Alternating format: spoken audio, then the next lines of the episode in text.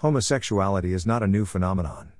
As recorded in Genesis chapter 19, the city of Sodom was indisputably the most gay friendly city on the face of the earth, around 2000 BC. What is the most gay friendly city in the world today? Tel Aviv, Israel, only 75 miles from the site of Sodom.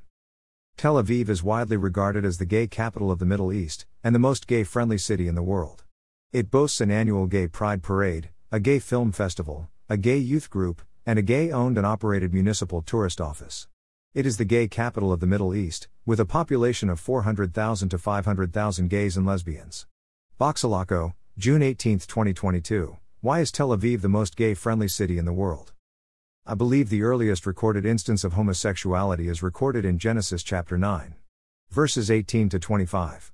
When Noah awoke from his wine and knew what his youngest son had done to him, he said, Cursed be Canaan, a servant of servants shall he be to his brothers.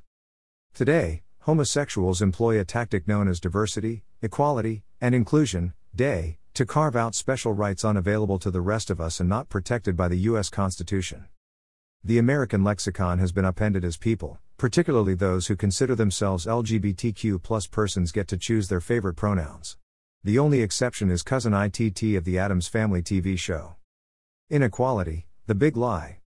Secretary of State William Henry Seward formally announced the ratification on July 28, 1868.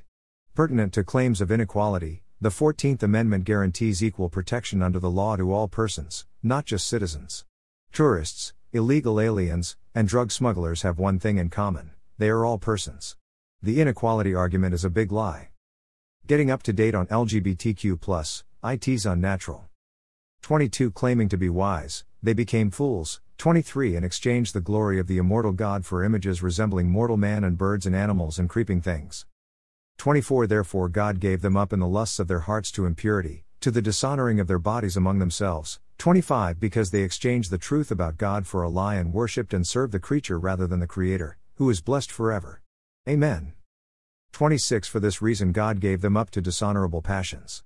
For their women exchanged natural relations for those that are contrary to nature. 27 And the men likewise gave up natural relations with women and were consumed with passion for one another, men committing shameless acts with men and receiving in themselves the due penalty for their error. Romans 1 22 27 ESV. John White. Rockwall, Texas.